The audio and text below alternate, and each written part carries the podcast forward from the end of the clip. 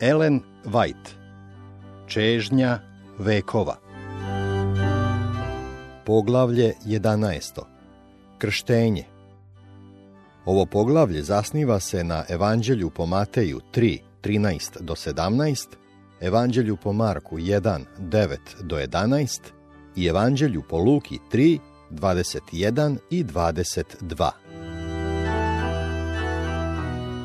Glas proroka iz pustinje i njegova uzvišena vest raširili su se po celoj Galileji.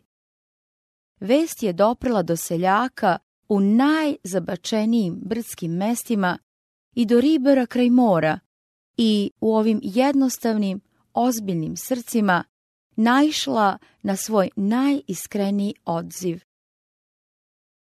U Nazaretu ona je bila kazivana u drvodeljskoj radionici koja je pripadala Josifu.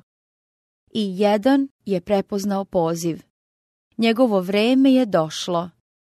Okrećući se od svog svakodnevnog napornog rada, oprostio se od majke i sledio korake svojih zemljaka koji su se sticali ka Jordanu. Isus i Jovan Krstitelj bili su rođaci blisko povezani okolnostima svoga rođenja. Pa ipak nisu lično poznavali jedan drugoga.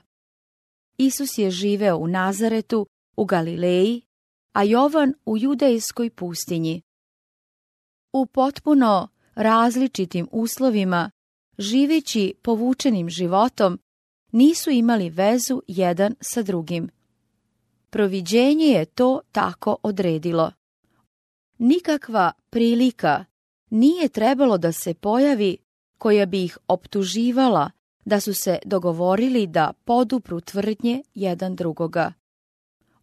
Jovan je bio upoznat sa događajima koji su obeležili Isusovo rođenje. On je čuo o poseti Jerusalimu u njegovom detinstvu i o tome šta se dogodilo u rabinskoj školi. Znao je o njegovom bezgrešnom životu i verovao je da je on Mesija, ali o tome nije imao pouzdano jemstvo. Činjenica da je Isus toliko godina ostao nepoznat, ne dajući nikakvo naročito svedočanstvo o svom zadatku, davalo je priliku za sumnje u to da li on može biti obećani. Krstitelj je, međutim, čekao u veri, verujući da će Bog u svoje vreme sve objasniti.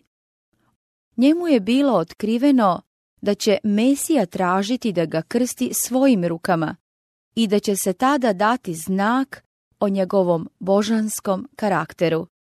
Tako će on moći da ga predstavi narodu. Kada je Isus došao da se krsti, Jovan je u njemu otkrio čistotu karaktera koju nikada ranije nije zapazio ni u jednom čoveku. Sama atmosfera njegovog prisustva bila je sveta i ulivala je strahopoštovanje.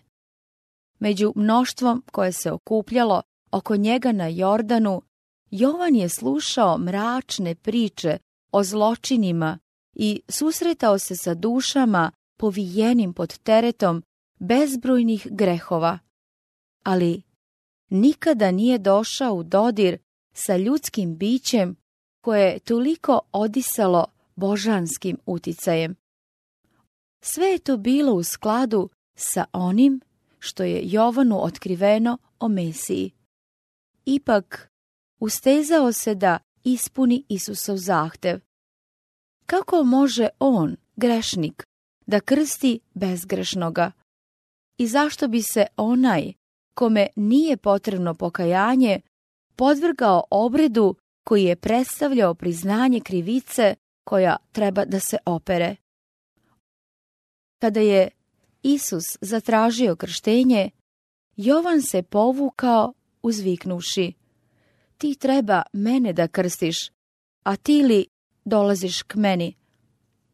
Odlučnim, a ipak plemenitim autoritetom, Isus je odgovorio, ostavi sad, jer tako nam treba ispuniti svaku pravdu.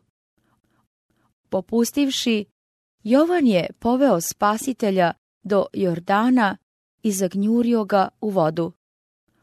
Isus izađe odmah iz vode i gle, otvoriše mu se nebesa i vide duha Božjega da silazi kao golub i dođe na njega.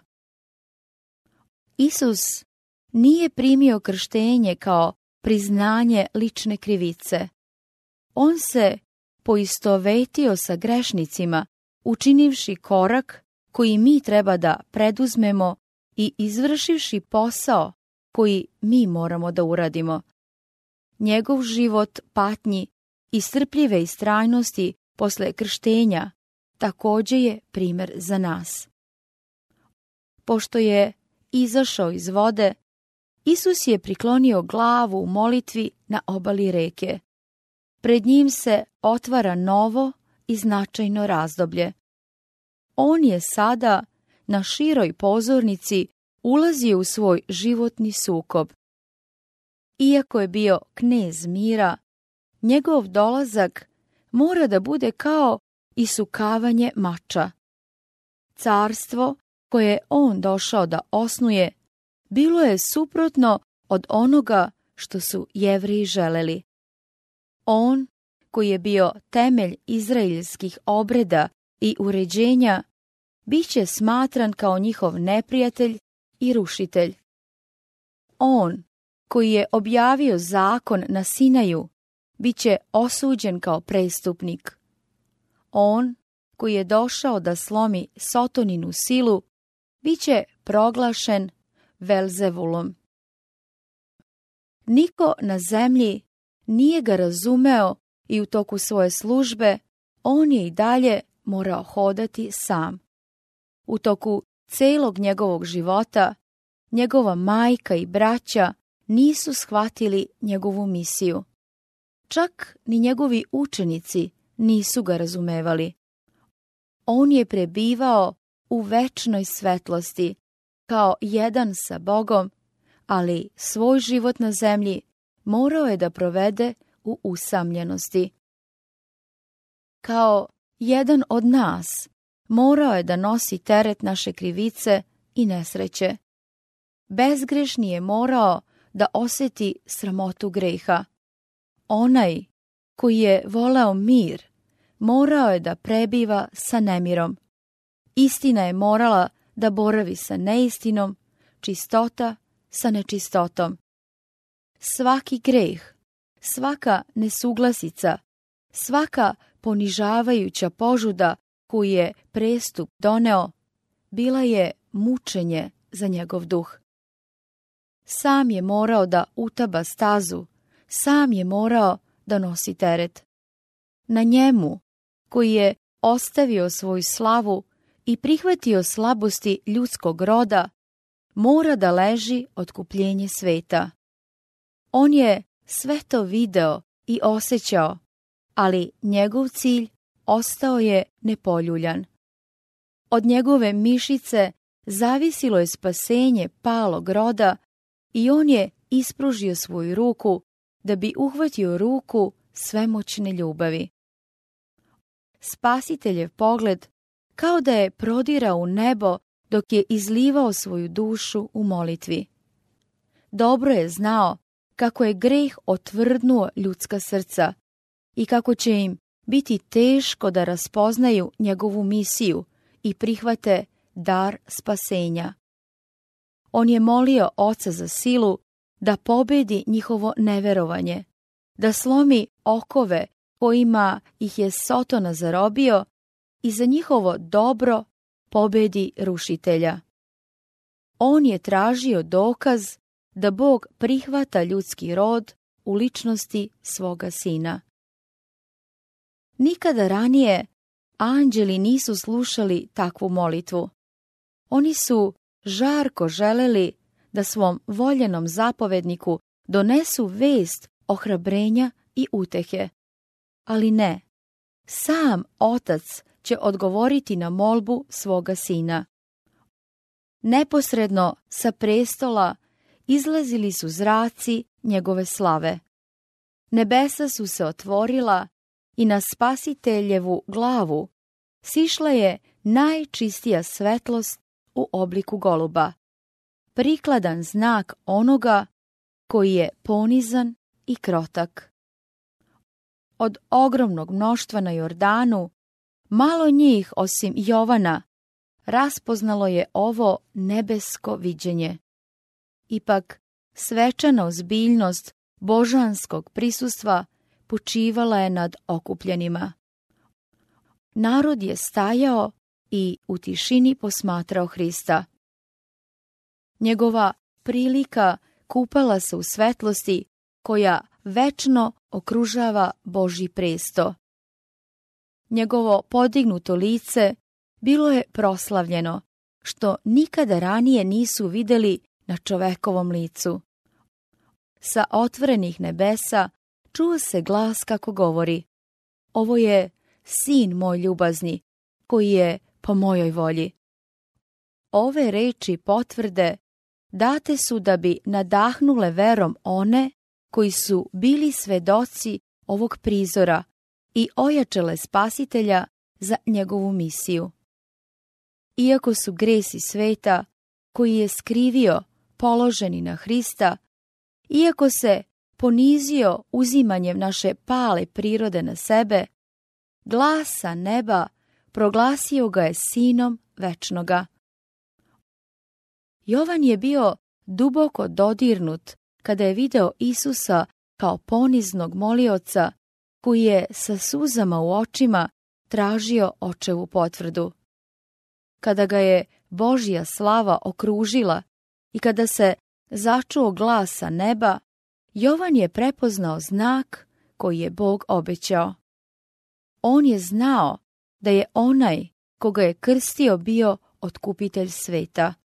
Sveti duh je počivao na njemu i ispruženom rukom, pokazujući na Isusa, povikao je, gle, jagnje Božje koje uze nase grehe sveta. Niko od slušalaca, pa čak ni sam govornik, nije razabrao značenje ovih reči, jagnje Božje.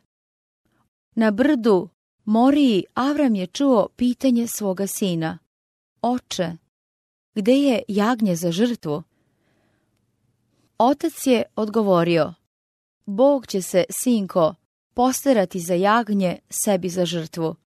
Prva Mojsijeva, 22. glava, 7. i 8. stih. U ovnu, koga je Bog dao umjesto Isaka, Avram je video simbol onoga koji će umreti za grehe ljudi. Sveti duh preko Isaije, prihvatajući ovo slikovito prikazivanje, prorokovao je o spasitelju. Kao jagnje na zaklanje vođen bi, i gospod pusti nanj bezakonje svih nas. Isaija 53. glava 6. i 7. stih. Ali izraelski narod nije shvatio ovu pouku. Mnogi od njih smatrali su žrtvene darove kao što su neznabošci gledali na svoje žrtve, kao darove pomoću kojih sami mogu da umilostive božanstvo. Bog je želeo da ih pouči kako iz njegove ljubavi proizilazi dar koji ih miri sa njim. Reč koja je upućena Isusu na Jordanu, ovo je sin moj ljubazni koji je po mojoj volji, obgrlila je ceo ljudski rod. Bog je progovorio Isusu kao našem predstavniku. Pored svih naših grehova i slabosti, nismo odbačeni kao bezvredni. On nas o blagodati prihvati u ljubaznome. Efescima, prva glava, šesti stih. Slava koja je počivala na Hristu, zaloga je Božje ljubavi za nas. Ona nam govori o sili molitve, kako ljudski glas može da dopre do Božjeg uha i naše molbe budu prihvaćene u nebeskim dvorovima. Usled greha zemlja je odsečena od neba i otuđena od njegove zajednice, ali Isus ju je opet povezao sa područjem slave. Njegova ljubav okružila je čoveka i dosegla do najvišeg neba. Svetlost koja je sa otvorenih kapija padala na spasiteljevu glavu, padaće i na nas dok se molimo za pomoć da se odupremo iskušenju. Glas koji je govorio Isusu kaže svakoj vernoj duši. Ovo je sin moj ljubazni, koji je po mojoj volji. Ljubazni, sad smo deca Božja i još se ne pokaza šta ćemo biti, nego znamo da, kada se pokaže, bit ćemo kao i on, jer ćemo ga videti kao što jest. Prva Jovanova, treća glava, drugi stih. Naš otkupitelj otvorio je put, tako da najgrešniji, najugroženiji i najprezreniji mogu da nađu pristupa k ocu. Svi mogu da imaju dom u stanovima koje je Isus otišao da pripremi. Tako govori sveti, istiniti, koji ima ključ Davidov, koji otvori i niko ne zatvori, koji zatvori i niko ne otvori. Gle, dadoh pred tobom vrata otvorena i niko ih ne može zatvoriti. Otkrivenje, treća glava, sedmi i osmi stih.